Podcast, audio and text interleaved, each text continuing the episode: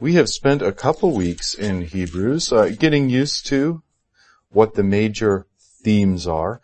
And of course, we see a very interesting and complex Christology. We also see references to Revelation. We're going to see that more. Um, it being chiefly now in Christ Jesus and then via the scriptures, which are going to be attributed to the Holy Spirit.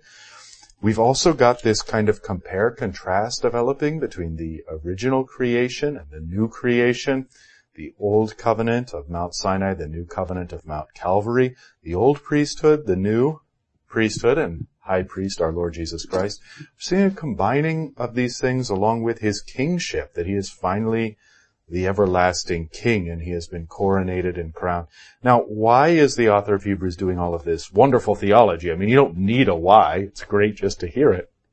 But why is he doing it? Increasingly what we're going to see is he's concerned about apostasy. He's concerned about people turning away from the faith and abandoning. Again, because the rhetoric is framed in such a way as, hey, what we have is better than the Jews it's thought that the apostasy would be a return to Judaism. That was the great temptation. They could return to Judaism, which was an accept, legally accepted religion, and avoid the persecutions that were either upon them or soon to come. So that seems to be the pastoral context, and thus um, the the end to which these purposes are serving, the the means to which um, the end is met, um, being to try to keep people in the faith by showing them who Christ Jesus is, what's actually happening objectively in the world. I mean, our temptation, I think, is to just see this as a story, to see this as a sermon, to put, partition this off in some part of our brains where it's, you know, uh, maybe there's a separation of church and state and everything that's going on out there. But what we want to do is we want to see Jesus reigning. Truly. Our, our true high king, our true high priest. Um, every bit as concrete and real as the president of the United States or whoever else might be leading uh, whatever country. Um, Christ is our King, and He is our High Priest, and He is ruling, and we have something greater than the Old Testament Scriptures. We have something greater than all the kings and authorities on the earth. We need to then frame our political understanding, our understanding of the events, current events of the world, in light of this, that Christ is in charge. All authority in heaven and on earth have been given to Him.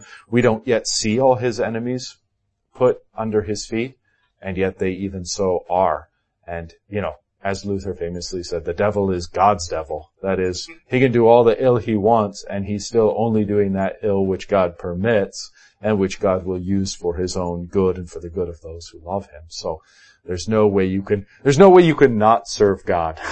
Even if you say, I'm gonna be his enemy, I'm gonna do everything antithetical to what he wants me to do, he's still going to use you and use that for his own good purposes. It's inescapable. It's inevitable. Let's begin in the name of the Father and of the Son and of the Holy Spirit. Amen. Our Father, who art in heaven, hallowed be thy name. Thy kingdom come, thy will be done, on earth as it is in heaven. Give us this day our daily bread, and forgive us our trespasses, as we forgive those who trespass against us. And lead us not into temptation, but deliver us from evil. For thine is the kingdom and the power and the glory forever and ever. Amen. All right. We left off, let me see if I can find it here. Yeah, just starting chapter 3? Mm-hmm. Okay, so let's, let's kind of catch ourselves back up to the argument then at the latter half of, uh, chapter 2. Okay, so Christ, we have this development that we've, we've, um, that's been taking place. And this theme of development continues that through what Jesus, true God, but also true man, through what he suffers, endures, experiences, and the way that he does this, um, he he shows himself fit, becomes fit to be a great high priest. You can see this kind of idea um, back in chapter two, verse ten. For it was fitting that he, that is the Father, from whom and by whom all things exist, in bringing many sons to glory, that's us, should make the founder of their salvation, that's Christ, perfect through suffering. For he who sanctifies makes holy, in the broadest sense of that word, and those who are sanctified have one source. So he who sanctifies Christ, we who are being sanctified by Christ, we all have one source, namely the Father. And thus Christ calls us brothers. Quoting from Psalm 22, I will tell of your name to my brothers in the midst of the congregation. I will sing your praise. And again, I will put my trust in him. So this is the son putting his trust in the father. And again, behold, I and the children God has given me. And here, you know, you can see him as a, as a brother, as a fellow child, um, or you can see him as we kind of pondered and meditated on last week as the father. We see Jesus fulfilling all the vocations.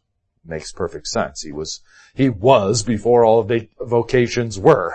And thus they have all been shaped and formed as a reflection of who he is toward us. Manifold love of God. Alright, so then verse 14, since therefore the children share in flesh and blood, he himself likewise partook of the same things. This is his incarnation. Why was he incarnate? That through death, he might destroy the one who has the power of death, that is the devil. Okay? So that is death is the very weapon that Christ uses to defeat the one who has the power of death. This is a fun motif. Shows up uh, every now and again in the scriptures, um, but most famously with David and Goliath. There's actually two answers given to this. Um, what instrument did uh, David used to kill Goliath? slingshot with five smooth stones. Um, that's one. What's the other? Goliath's sword. Yeah. So more explicitly, I mean, it would be fine to say he did the, he, he killed him, he slayed him with the, the slingshot. That, no problem. And the scriptures speak that way. But then giving a little more detail, um, when, yeah, when he was unconscious, he, David goes over and grabs Goliath's sword and offs him with his own sword. Kind of a neat thing. Uh, uh, because, because when you look at the cross, little kids get this. Sometimes they're better visual theologians than we are. When you look at the cross, what does it look like? Looks like a sword stuck in the ground, doesn't it? So you've got the Goliath of hell who uses that sword to put Jesus to death. Jesus grasps that very sword and offs the Goliath of hell's head right off, you know, clean off his shoulders. So you've got this is as David used the giant's own weapon to defeat him, so Christ uses the devil's own weapon to defeat him, namely death. And that's spelled out here, isn't it? That through death he might destroy the one who has the power of death, that is the devil. This motif comes up in various places in the scriptures, but it's, it's also just kind of the mark of the uber champion that you can be completely disarmed against a fully armed person and so dominate them that you take their own weapon and slay them with it. You know, it's kind of the ultimate like victory. And that's what Christ has over the devil. All right. And then, then he's going to, um, deliver through this. He's going to deliver all those who through fear of death. Do we need to be afraid of death anymore? No. Then neither do we need to be subject to lifelong slavery. Um, death is very literally the power that the world and the principalities and powers of darkness, even just think concretely, like what's the worst that the world can do to me? What's the worst the government can do to me? Um, they can put you to death. That's it. Well, he's destroyed the power of death, hasn't he? By dying, by rising, by guaranteeing that um, our death is no death and that we too shall rise. So then again, this is where we don't want to like partition this off in our minds as some sort of religious thought pious religious thought out that isn't part of reality. No, this is foundational to reality. This is Christ has risen. Death is defeated. It is defeated for us. We need not fear. And that's, that's what you see here. We don't fear death, and therefore, how easy is it to enslave us?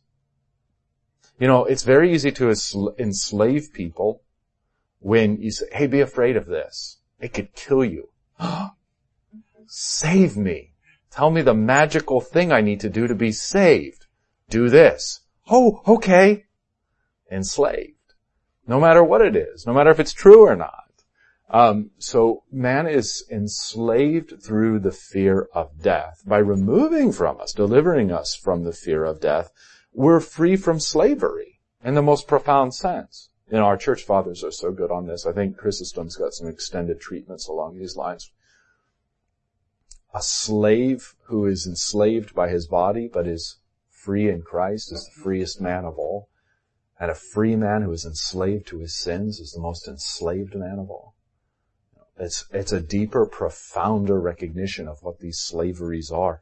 Um, but knowing that Christ has conquered death, destroying the power of, um, destroying the one who has the power of death, destroying the devil himself, um, crushing the serpent's head under his heel, as Genesis would put it. Um, now we no longer have the fear of death, and thus we're no longer subject to lifelong slavery.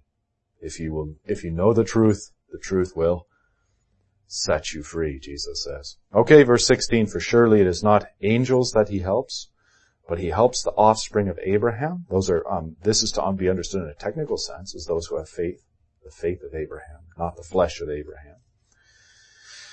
And, um, therefore he had to be made like his brothers in every respect. You know, again, what is he doing by mentioning this about angels? He's heightening and elevating anthropology that it's not a bad thing to be a human being. In fact, it's a very good thing. In fact, by Christ, by God's own son becoming man, he has so elevated us and helped us and honored our race that the evil angels are envious. The good angels rejoice as they know the goodness of God. They know that the goodness of God and the grace of God aren't a zero-sum game. If the humans get, get some, it doesn't mean we're lacking some. It's infinite goodness. Okay, and then um, he had to be made like his brothers in every respect. Now, um, you can you can even in that kind of see a language of transformation or transition, so that he might become a merciful and faithful high priest in service to God. That's technical liturgical language to make propitiation for the sins of the people. And that's the pouring out of the blood on the mercy seat at Yom Kippur. That's what that means. So to make atonement for the sins of the people. That's our language for it. So that's what Christ is doing as our faithful high priest. But why is he made like us in every respect? Why does he endure what we have to endure? So that he can have sympathy toward us. And that's a point that the author of Hebrews is going to bring out in the next few verses. Um, not least of which verse 18, for because he himself has suffered when tempted, he is able to help those who are being tempted. So there's a sense in which, again, uh, what's in view here, it's kind of startling and astonishing to us because we're so used to, I think as good Lutherans, we're so used to thinking in high Christology terms of like, he's true God. Doesn't he already know everything? Doesn't he already have everything? But, and he does, just not as God and man. There's a development that takes place in the human nature of Christ that um, allows him to come into the fullness of what it means for him to be our faithful high priest. I mean, Jesus in his flesh is tempted as we are. Jesus in his flesh suffered.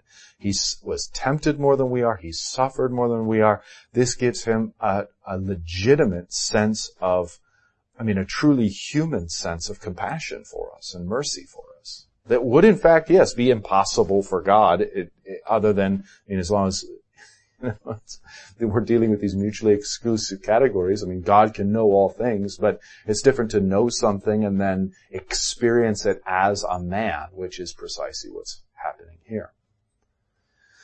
Okay, so to know something and to experience something are two different things. And indeed, the development isn't in the divinity, but in the humanity. That's what we see happening here. All right, well, I know that that kind of gets a little heady and a little highfalutin, but it's worth it. It's great. And what that's a lot of what we're doing. We're with the author of Hebrews, we're praising Christ, elevating Christ, seeing Him as the highest of all. And then that's going to strengthen our faith so that we aren't tempted to apostatize. So far so good? That takes us into chapter three. I see a question in the back. Um, I know we have nothing to fear in death and we're not to fear death, but if you fear death, does that mean you're not a Christian or saved? Oh, great question. Yeah, yeah. Well, we can think about fear in different ways too, can't we? Um, I mean, there's, there's the fear of death that's like, you know, I don't know, you're in an airplane and suddenly it, you know, the window flies open and you're afraid. like, I would kind of like define that sort of as like being startled. Like, you know what I mean? Um, Hopefully that makes some sense. These aren't very technical categories, but I think you'll be able to see what I mean. There's another sense of like, well, okay, maybe you get sick, really sick, and um, you, you think oh, it'd be kind of inconvenient to die right now. so you, so you do the medicines, you take the procedures, you know, I think that this becomes even more acute the more people you have depending upon you. You know, you feel even more strongly. That's kind of an aversion to death. But eh, both of these things are kind of superficial psychological things. Um, the Christian piety goes deeper than that. Well, what if you did die? Would it still be okay? Well, yeah, because Christ died for me. I have no sins. Christ destroyed the one who has the power of death. I know that though I die, yet shall I live, and I live and believe in Him, and so I'm not going to die. This death isn't even going to be death. And so that's the deepest meditation. So as Christians, we can have all of that. We can have our sinful flesh too, like raging up against that, you know, the deepest aspect and doubting that and being frustrated with that. But I mean, just because it's, you know, because people will do this stupid thing too. Well, they'll be like, um, well, if you're not afraid of death, then why have any medicine or why have insurance or, you know, anything like that? And it's just stupid, it, you know, and, but why is it stupid? Because you need to articulate these different levels of like, yeah, well, of course we've got a psychological fear of death and we've got an aversion to death based on, you know, where our sentiments are and where our duties lie. But, but at the deeper level, we're at peace. We're, we're actually not afraid. And that's the gospel. Yeah. So hopefully, does that help clarify a little? Okay. Fair enough.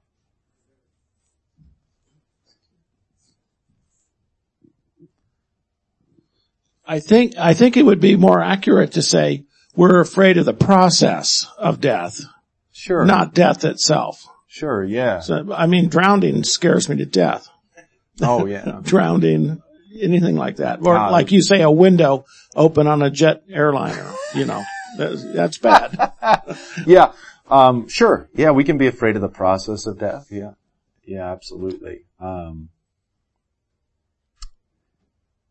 And I had some other thought there too. Uh, you know, oh, this, I think that this is another fair way to think of like a legitimate, like we, what we would say in English is fear, but we'd be able to parse this out. So, I mean, death is pretty much the biggest thing that's happened to you since birth. so, so there's a sense in which it's like tremendous. Like what event is there big? It's bigger than getting, having kids, bigger than being married, bigger than getting confirmed, bigger than, you know, graduating, big, like in just in terms of life events, there's no bigger event than death and meeting your maker. And so I think that there's a sense that we can be filled with the, the sense of awe and unease and like not knowing and that kind of like transition and just sort of like, like that actually strikes me frequently when I think about it. Like if I think about, well, what if you did die today? Okay, it'd be alright, it'd be alright, it'd be, and then it kind of like, like you still kind of tremble or feel your limbs getting weak just because of the magnitude of the, the threshold you're stepping through, right? It's bigger than anything you've been through before. So, uh, but again, what are we articulating here? Just kind of more like psychology, matters of how we think and feel than, than matters of faith right? The faith lies deeper than all of that. I think there's a parallel in the sense like I can be, I can be acutely sad because, you know, my dog bit me and um, my kids despise me. And I can be acutely, despa- I can be more deeply sad because I can be despairing over the world, the condition of the world. Maybe I can even fall and slump into a kind of uh, depression that you know has that profound sad aspect to it. Um, I can be experiencing all of this, but still at the deepest core of my being have joy have joy that's deeper than acute sorrow, joy that's deeper than mourning and pain, joy that's deeper than depression. Why? Because all of that other stuff is a matter of mind and feeling and thought, psychology I'm calling it. Deeper than that is the matter of the soul and faith. And so I can cling to that and have joy in Christ despite all those things. And, and in fact, I can grasp hold of that as kind of an anchor in my soul, a foundation in my soul, and use that to combat some of the other things. And sometimes um, that's very helpful, just in terms of bringing every thought into submission to Christ. Like, what does that actually mean? Well, something like I'm describing, you know, getting down to the root bottom of what God says, what you believe, what the soul clings to, and then using that to dominate these other thoughts, feelings, fears, psychology, etc. Yeah. Okay, um, thank you for that. That was very helpful. All right, so that takes us into chapter three. Then, um, therefore, holy brothers, isn't that a great statement? Therefore, holy brothers. Holy on account of what? Well, in context, on account of his propitiation for the sins of the people. That's verse 17. And because that propitiation is so full, so sufficient, so comprehensive, without any equivocation or any qualification. The author can simply say, therefore, holy brothers. Fantastic. You who share in a heavenly calling. Now, um, we begin to make a difficult transition here, um, but, a, but an important one. The next, I think the next, yeah, let me say the next chapter or two really kind of defies a, an easy, simplistic understanding. It really desires you, calls you to, and the author of Hebrews will even kind of do this later on when I say, let's depart from these really basic fundamental teachings. Um, he's going to be dealing with some stuff here that's quite ponderous, and again eludes a real simple. Well, this is exactly what he means. This and nothing more. Um, and so I, you know, I just kind of invite you to enjoy this with me, um, because and and so here's the first indication I think um, this transition that we have a heavenly calling. So in this very real concrete domain of heaven, we can't see or perceive, and yet we know it's there.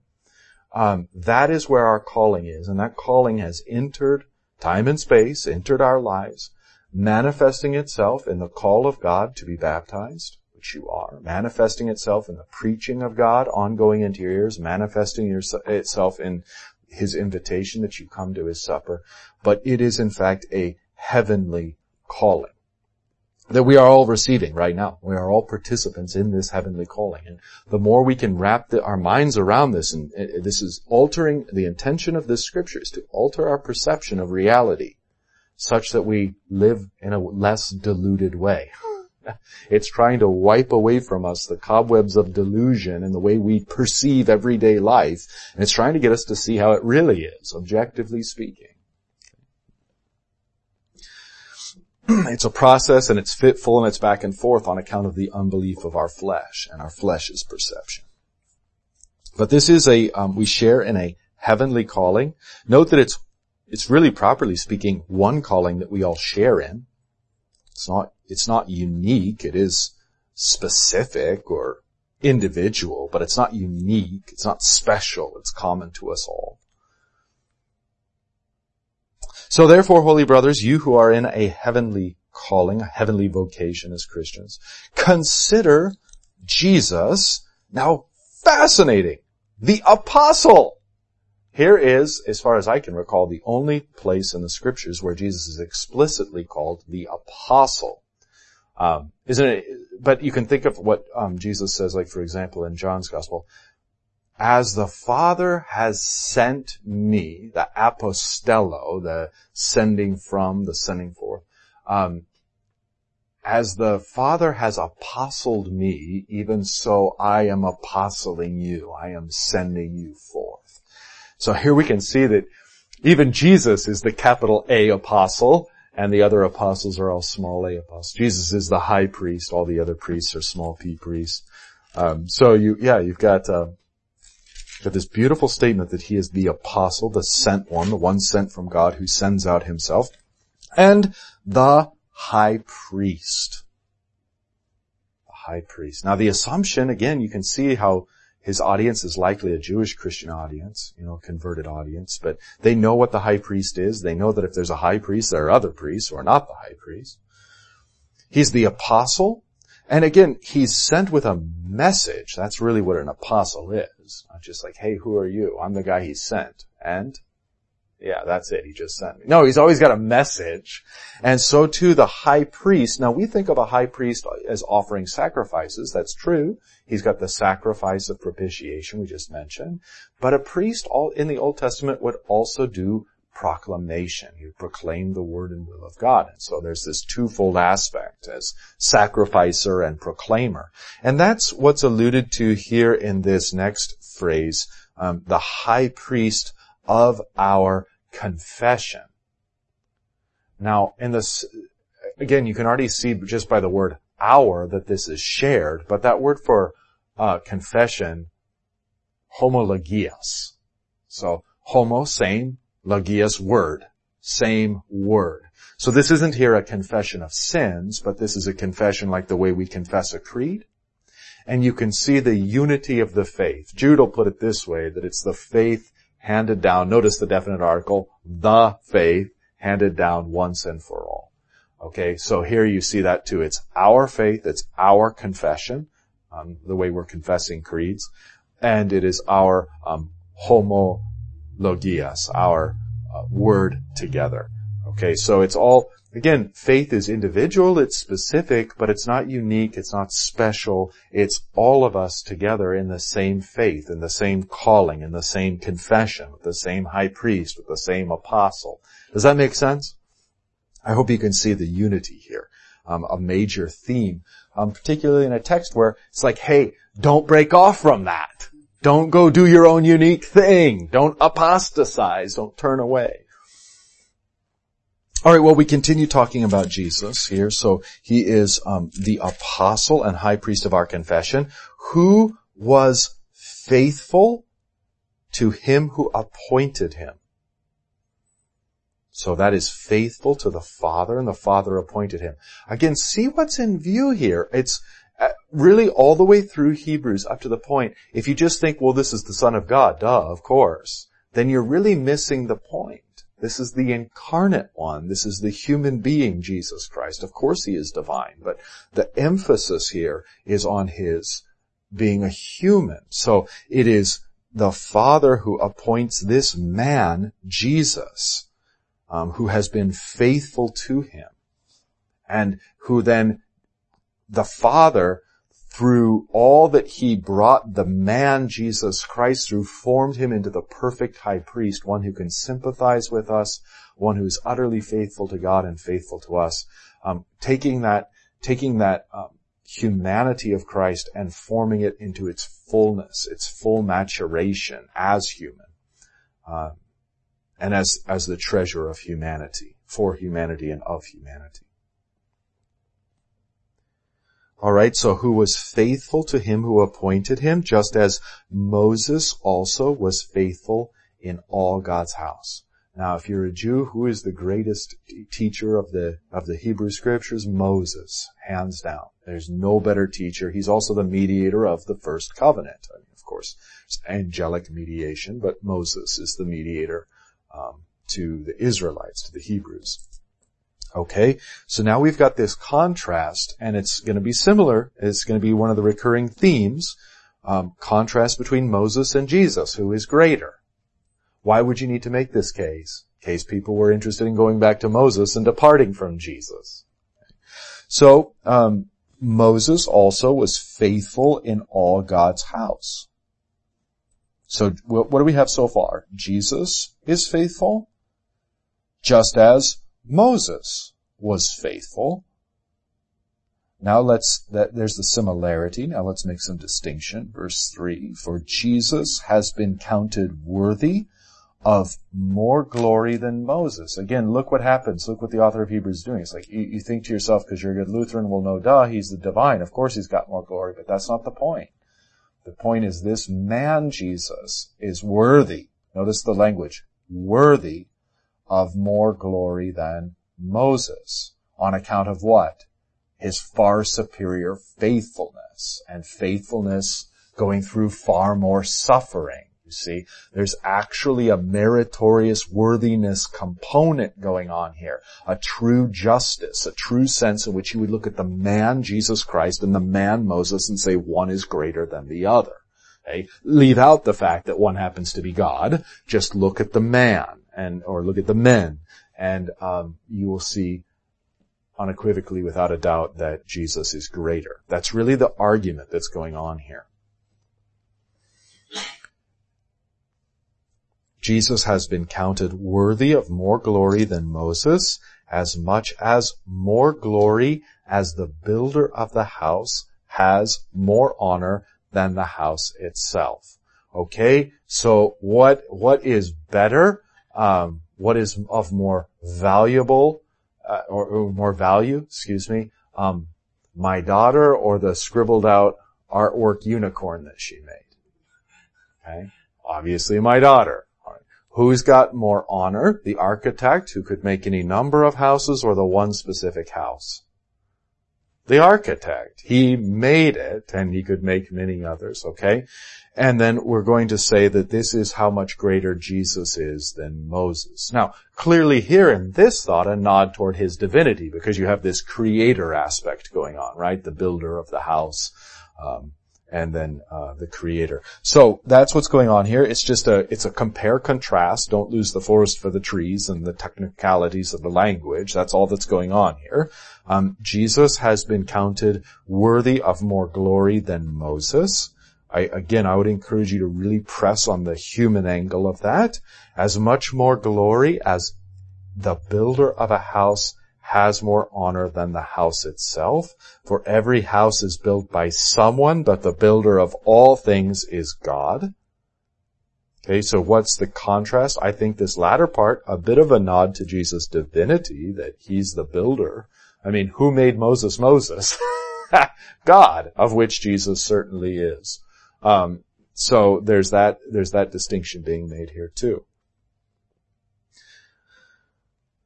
All right, um, verse five. Now Moses was faithful in all God's house as a servant. That's the word to cue in on.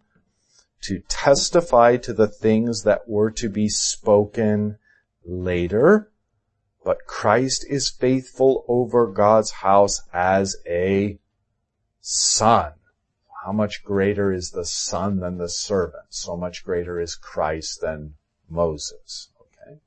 Um, so Moses is as a servant in God's house. You can think here household, you can think temple, you know, etc. Uh, it doesn't really matter all that much for this point to be made. Um, but then specifically, kind of getting into the nitty gritty, we are told that Moses was faithful to testify to the things that were to be spoken later.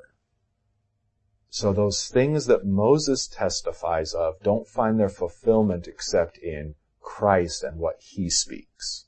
Now you can see how Moses himself is a servant of the Son and why it is that Moses himself proclaims that one like him but greater than him will come.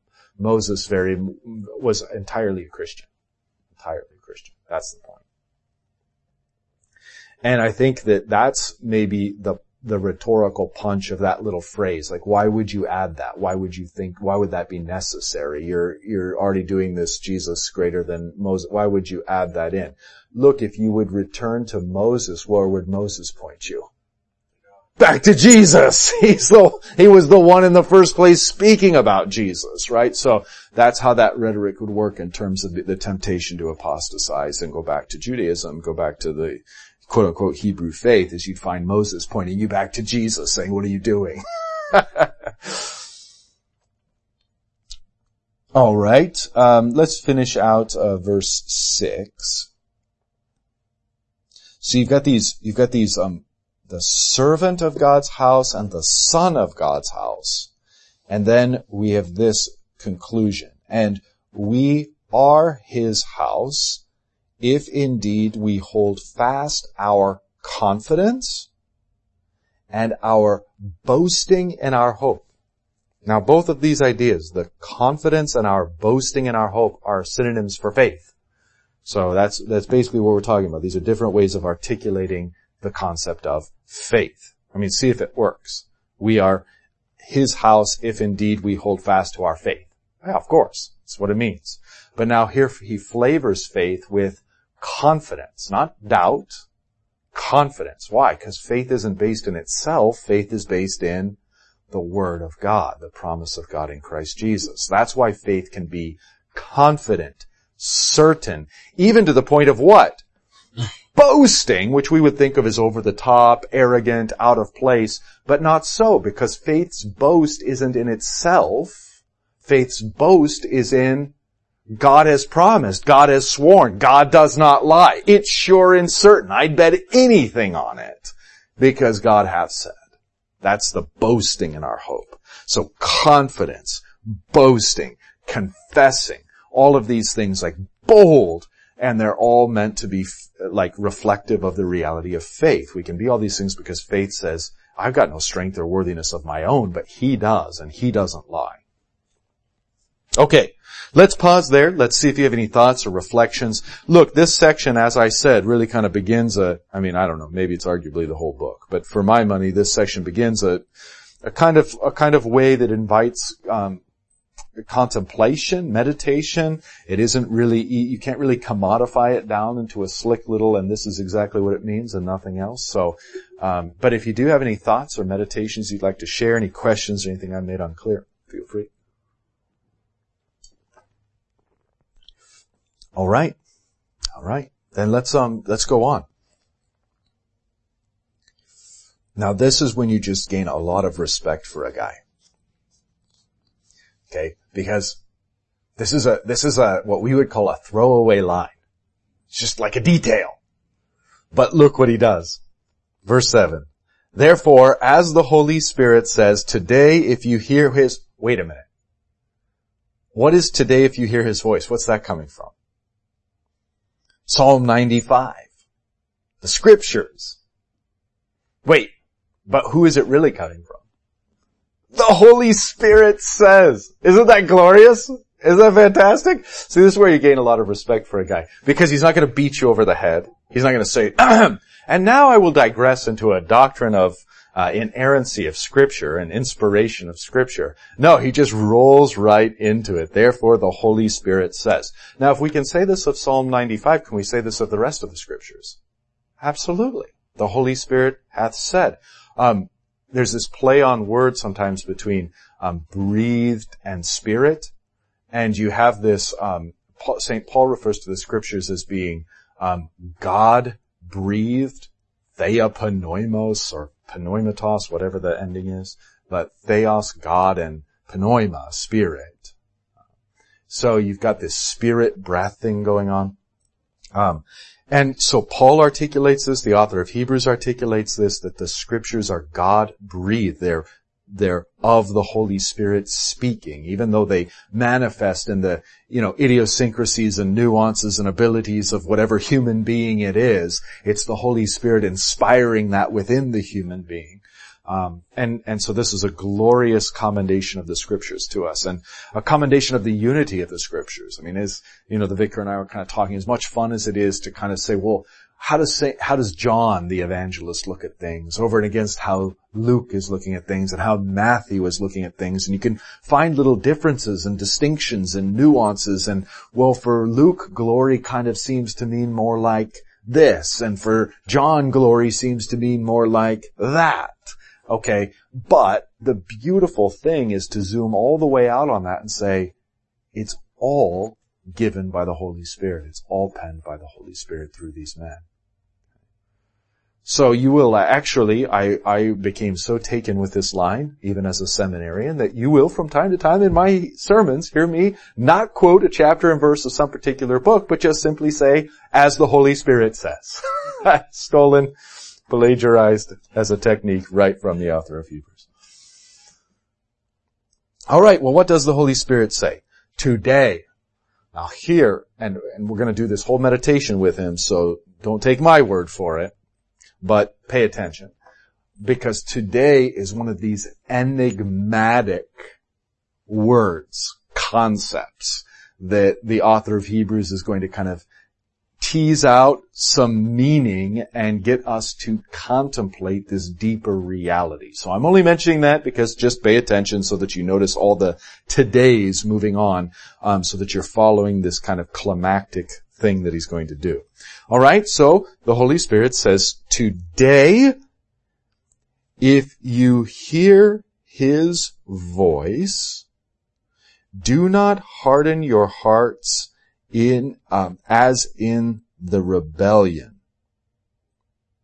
On the day of testing in the wilderness, where your fathers put me to the test and saw my works for forty years. Therefore I was provoked with that generation and said they always go astray in their heart they have not known my ways. As I swore in my wrath, they shall not enter my rest. Now, here is a second word to hold on to. Rest. You can think of Sabbath, Okay, but more than that, we're going to talk about that. But those would be two words to attach your mind to, to just pay attention and see what the author of Hebrews does. Today and rest. These are enigmatic terms. These are theologically loaded terms. It's very difficult to know if they mean any one thing and nothing else. Probably not. Okay? Um, now, what else are we going to say? That this, um, again, I think yeah, we, we say that this, um, if you look at the study note on chapter 3 verses 7 through 11, okay, cites Psalm 95, and that's kind of what I called out, and alludes to the rebellion of God's people in the wilderness, especially Numbers 14, where the people refused to enter the promised land after spies brought back a disheartening report. Remember the spies come back and say, oh, it's impossible. The people are, they're all giants. They're all, you know, bodybuilders over there. Um, there's no way we can go in there. And so the people grumble against God in fear and terror. And so there's this kind of like backing away. Now what is the promised land? Here's the first flavoring of that word rest. Okay? To go into the promised land would be a rest in what sense? Well, they're wandering in the wilderness. It's a great big wandering around and, you know, punctuated with nightly camping. um, yeah, it's a wandering, it's a nomadic, vagabond kind of lifestyle. And um, they're finally going to get to a place where they can be home and have rest. So that's the first way in which kind of rest begins to be colored. But these people, now, now, is it God who's saying at this point, think of numbers? That's because that's what we're referring to. Is it God who's saying to the people you can't come in? No. It is, it is in the first place the people who say, we're not willing to go in. What are you crazy, God? There's giants in there. You know, God's like, what am I? chopped liver? right? Okay, so this is important to note. In the first place, it's the people who refuse to go to the promised land. Then it's God who says, fine, have it your way. You're not. You're not going in. Anybody of 20 and above, I, yeah, I can't remember if it's 20 and above. I think it is 20 and above. You're out. We're wandering around for 40 years until you're all gone. Alright, so let's, let's hit this once more now with our little fuller understanding. Today, if you hear His voice, Okay, so what do we, what do we understand about that today? What can we glean? That it was a today all the way back in, what would that be? Something like the 14th century BC. But that today is also a first century reality. And since we're reading it here, it's a 21st century reality. So that's the first thing to realize is that this concept of today, it is, it is today until it isn't. okay? And this today represents the opportunity to be saved and to enter God's rest. That's not one that's easy to wrap your head around, and neither is that rest, but that's the sense we're working with. We're going to see how the author of Hebrews kind of paints these terms for us and how they can mean any number of different things that are edifying and biblically true. Okay, but we're going to pay attention to this today and we're going to pay attention to rest. So today, if you hear his voice, now again, the author of Hebrews writing this to first century people, so even though he's quoting what God, you know, what was said by Moses to the people, um, now he's the one saying it to the people. Today, if you hear His voice, it is the Holy Spirit saying this. It was Him saying it then, it is Him saying it now. And then to just add a, it's Him saying it right now in this room. Today, if you hear His voice, do not harden your hearts as in the rebellion on the day of testing in the wilderness. Now, notice God does not tempt, but He does test. That thus God allowed them to come back with reports of these humongous giants and there was no way they were going to win. So God puts up the test. Do they believe in me or not? Do they have faith in who I am or do they want to go with what their eyes see? Okay. And so there is a test in the wilderness and they rebel against God. They refuse to go in. So do not, you do not harden your heart as in the rebellion. Do not refuse to go into that rest. What would that be? Apostasy, turning away from Christ and fear of your enemies. What were the giants going to do with them? the Canaanites, I don't know if it's really right to call them giants, big strong guys, whatever they were. What were they going to do to them? They, if they tried to go in, they'd attack them, right? They'd try to kill them. It's the threat of death. Okay, so what's going on here? First century. Do not harden your hearts as in the rebellion on the day of testing in the wilderness. What's the fear? The fear for your first century Christian is if I stay a Christian, if I enter the rest, I'm going to die. Now you can see why he's laid the foundation of the one who came to destroy the one who has the power over death so that we wouldn't be slaves of fear. That's the foundation upon which he's building. Now he's articulating this theology. And the whole point then to the first century Christian is, hey, don't be afraid to go into the rest. Don't be afraid to cling to Christ and receive your heavenly reward. Don't, which is even also like a divine service kind of thing, as we'll see. But um, don't give up on this out of fear of the modern Canaanites who are going to persecute you or oppress you or kill you. Right? Don't rebel. Don't apostatize. That's really the punch of this. It's genius theology. Great pastoral theology. All right.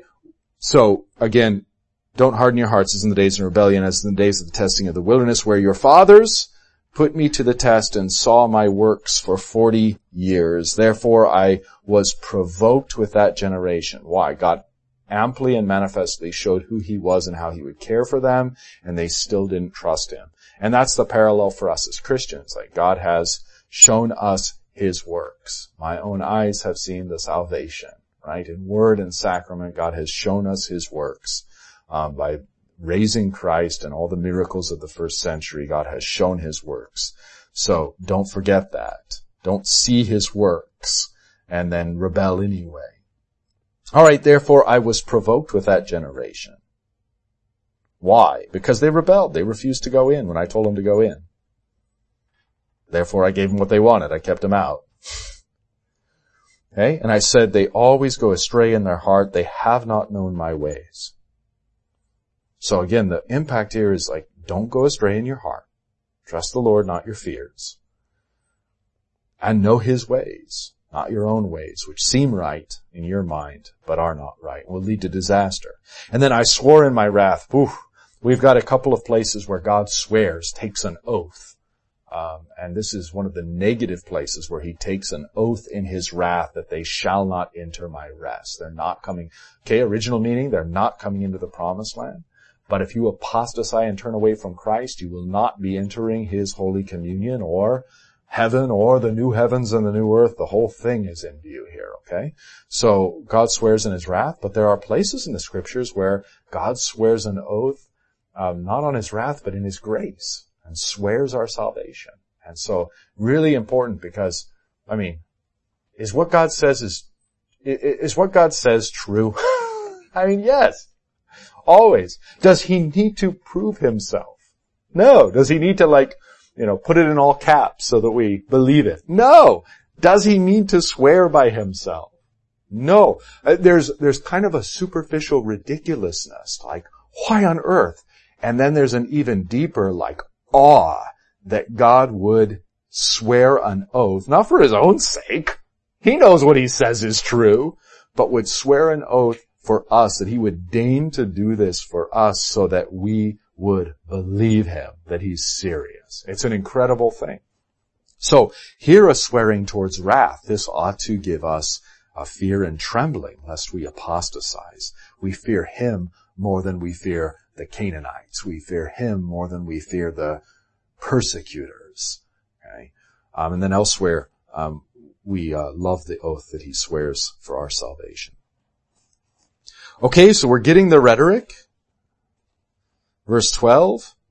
Take care, brothers, lest there be in any of you an evil, unbelieving heart. Okay, so what's going on here? You say, well, wait a minute, I thought Jesus said out of the heart of man come all these evil things. I haven't got rid of my evil heart. Um, that's not what the author of Hebrews is here doing. He's not going to deny that you have a sinful nature. That's just not in view. What's in view here? Are you a Christian or an apostate? Are you a believer or an unbeliever? That's what's in view here. Okay, it's binary. It's absolute. So, um, yeah, take care, brothers, lest there be in any of you an evil, unbelieving heart, leading you to fall away. And here the language is actually apostane. So there you finally have it, the apostasy, the falling away. Apostasy is uh, like you have the language of standing there, like stasis, standing, apos, fall away from your standing, away from standing, fall. So fall away, apostane, apostasy, which means to fall away. Yeah, so fall away from the living God. So you can see here, this isn't a matter of like, oh, my unbelieving heart caused me to sin in some minor way or, you know, I don't know, led me to say something to my neighbor I shouldn't have or my evil heart lusted after things. You know, it's not, that's not what it's in view here. What's in view is the absolute like faith, lack of faith, belief, unbelief. But that's the whole thing of the Exodus. I mean, mm-hmm. they saw all of God's miracles on Pharaoh. They saw when he did the water. Yes. And they still. They, yeah, your they, point is you saw, they saw the signs and wonders through the ten yeah. plagues that God did in order to set them yes. free. They saw the Exodus, how he opened the waters. Yes. I mean, that, that they saw his miracles and they still, and they, they even go through the wilderness of sin. Mm-hmm. So I mean, it's kind of, right. It's, it's not not just sin, it's a continuation of the sin and their stubbornness not to see God. Yeah. I mean, when he says, I'll give you manna, and you only picked one for a day, they went out and some of them took hoarded. Yeah, yeah. Absolutely. And they turned all maggoty and rotten for him. Yeah, so, I mean, St. Paul says this in an even more poignantly, poignant way. St. Paul makes the same argument, um, in 1 Corinthians 10. And I, why I say more poignant is because he, he goes after it like this, like, hey, did they all not pass through the sea and baptized in Moses? What's the implication? You've been baptized. Did they not all drink from the rock that was Christ and eat the manna from heaven? You have a spiritual drink from Christ, His blood and the manna of His body. Did they f- fall away and become apostates and be cast out of their inheritance? Yeah. Then don't you also? Don't, I mean, this is the real punch of St. Paul's thing because, you know, the strength of Lutheran theology over and against American evangelicalism in particular is, hey, instead of clinging to these mushy things in your heart, cling to the objective word and promises of God, baptism and the Lord's Supper. Where can that take us too far? You go, well, I can apostatize, I can live however I want, do whatever I want, grumble against God all I want, be a completely impious person, but I've got baptism and the Lord's Supper.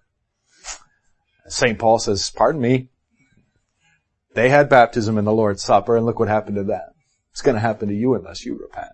So, I mean, this is just one more aspect of God's not mocked. Not even when you take the very things of God and the right things of God and, um, and, and abuse them, you know. So you've got kind of those two sides of the coin. You don't want to apostatize by throwing these things out. That would be one error, the error of kind of American evangelicalism. The other error would be to cling to these things in an ex opere operato way. Hey, I've got these things, therefore God can't do anything to me. That, by the way, is how the whole dysfunctional priesthood of the the era of the minor prophets worked. Hey, we can live and do uh, however we please as long as we offer these sacrifices, right? That's all God wants. As long as we, I remember my baptism and take communion, I can live however I want to live, right? St. Paul says no.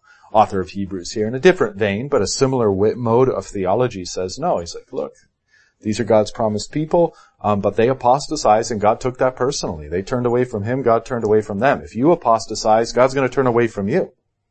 So don't. Right? That's how it goes. Yeah, please. Um, okay. I was thinking of the question, but yeah, I can, I can verbalize. Get back to you or? Uh, no. Okay. Um, I'm thinking of the problem in this time was that they were looking to the father Abraham and everything shadowed onto them and our fathers Abraham, and he believed, therefore we believed and are saved because of that. I, I think it's that. Don't we have that same issue in our own uh, families where uh, believing uh, husband, wife, mother, father, the children in the family sometimes look and say, well, you know, I'm, I'm brought in mm-hmm. on their faith. And, uh, you know, I mean, there was an expression that says God has no grandchildren. Mm-hmm. But mm-hmm. how, how do you, what do you say to children in a family where they have that same kind of feeling, kind of like the Hebrew, the Jews do here? Mm. Yeah, it's a great question. Uh, so the, so a lot, and you see Jesus bump up against this, um, don't say to me that you're sons of Abraham, you know. Um, the, the claim was we don't need to listen to anything that anyone says because we're biological children of Abraham and thus we're sort of like in. And there's nothing anybody can do about it. Jesus is like, yeah, that's a false belief, friends. Um, so you, so when you have, you have a parallel of like, oh yeah, my parents are Christian, I guess I'm a Christian. you know. Um, and I, I run into this as a pastor, like, um, you know, I think well-meaning people. My, my son's gonna be visiting. He was confirmed a Lutheran. Now he hasn't been to church for 70 years, but, uh, he'd like to take communion. And what sense is he Lutheran? right? In what sense is he Christian? Yeah, I, I think it's, um, we need to be aware of this dynamic and then try to address that to each individual person in the way that is best suited to them. But we just need to realize that this is a way in which um, people think that they can mock and deceive God. Sometimes they're quite unconscious about it. Sometimes, you know, I mean, a, a, true unbeliever might even think, well, my parents are Christian, therefore I'm Christian. I was raised a Christian, therefore I'm a Christian. What, what does that person need? Well, law and gospel, repentance and the forgiveness of sins so that they can actually come to faith. I don't know if I'm just scratching at the surface or. Well, I used to ask the question, you know, does God save households? You know, and I go into the scripture, you know, Noah's household was saved and, uh, the Philippian, uh, jailer's household was saved maybe, you know, and there are examples of that. Uh, Cornelius's, uh, household was saved and Abraham's all, you know, all of his servants even got circumcised. So, mm-hmm. So maybe there's, I, I, don't know, but it's. Now Paul makes a really hard distinction. It's not by flesh, but by faith. So where we see those households being saved, there's no reason for us to believe that they're somehow being saved by bio, biological connection as opposed to their own faith. Yeah, I think that that's the key interpretive point um, when we look at scriptures like that. You know, but I also do think that there's, what is there something to be said about that? That there's, there's an overemphasis, um, sometimes in American Christianity on this. Have you made your personal decision for Jesus? No, really, truly, genuinely of your own right mind in the deepest, deepest, no, absolute deepest crevasses of your heart. You know, it's just, you know, it's like, I don't know. Ah, it's terrible. You know, I thought I was in until you started talking. um, so, so I think there's something to be said for, um, you know, just acknowledging when people express their faith in a simple way that I have faith, take, you know, taking that at face value and then, and then going for it to build on that and challenge that. And that's kind of where it says individually nuanced, depending on who you are to that person and who that person is. Try to bring them to a fuller understanding of the faith. The author of Hebrews is going to address this issue that they were already having in the first century of Christians not going to church. so, it's nothing new under the sun. Well, let's pause there. Um, we'll pick up next week. Um, where would it be? Somewhere around verse 16? 13? Great. I'll try to make a little note so I can remember that. The Lord be with you.